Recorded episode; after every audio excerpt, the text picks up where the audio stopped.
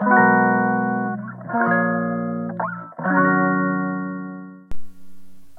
い。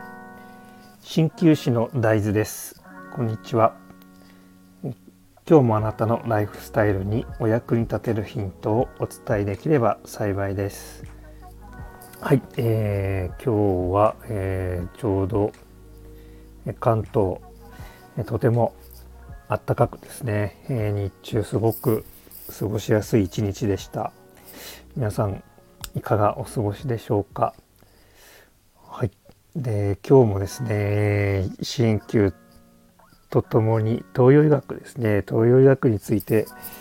えー、ちょっとお話しさせていただければと思います。はい。この春ですね春が今こう気持ち的にも皆さん変化がいろいろ出てきたのではないでしょうか。えー、春にはですね結構まあ4月になると、えー、入学ですとか、えー、年度も変わりますし日本では春からスタートするっていうような、え風習がありますよね。えこれはとても東洋医学に、え関係していて、え自然もですねえ春をスタートしてで夏を迎えてでそして秋に向かってまた少しずつこうパワーがですね、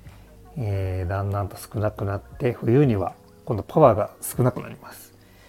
でパワーが少なくなっているその冬の時期というのはなるべくそのパワーを消耗しないようにじっとしているという自然界自然界のルールというものがありますそしてまたその冬を耐え忍んでで春を待つとで春が来たらまた、えー、徐々に徐々に、えー、芽吹いていくという、えー、自然界のルールがありますがこれは実はですね、え、人間も、え、例外ではなくてこの内から外に向かって動き出そうという体の中で動きがあります。ですので、えー、気持ちもですね外に向かって何か新しいことを始めてみようとか、えー、気持ちになります。是非ですねこの機会に何か始めてみることをお勧めいたします。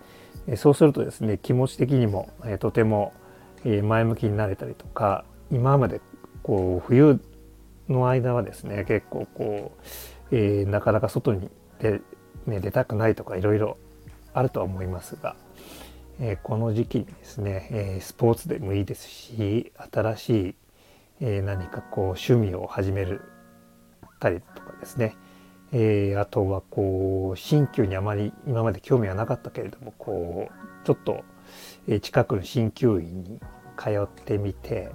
自分のご自身の体調を整えてみる。鍼灸をちょっと体験してみるということもちょっとね、やってみると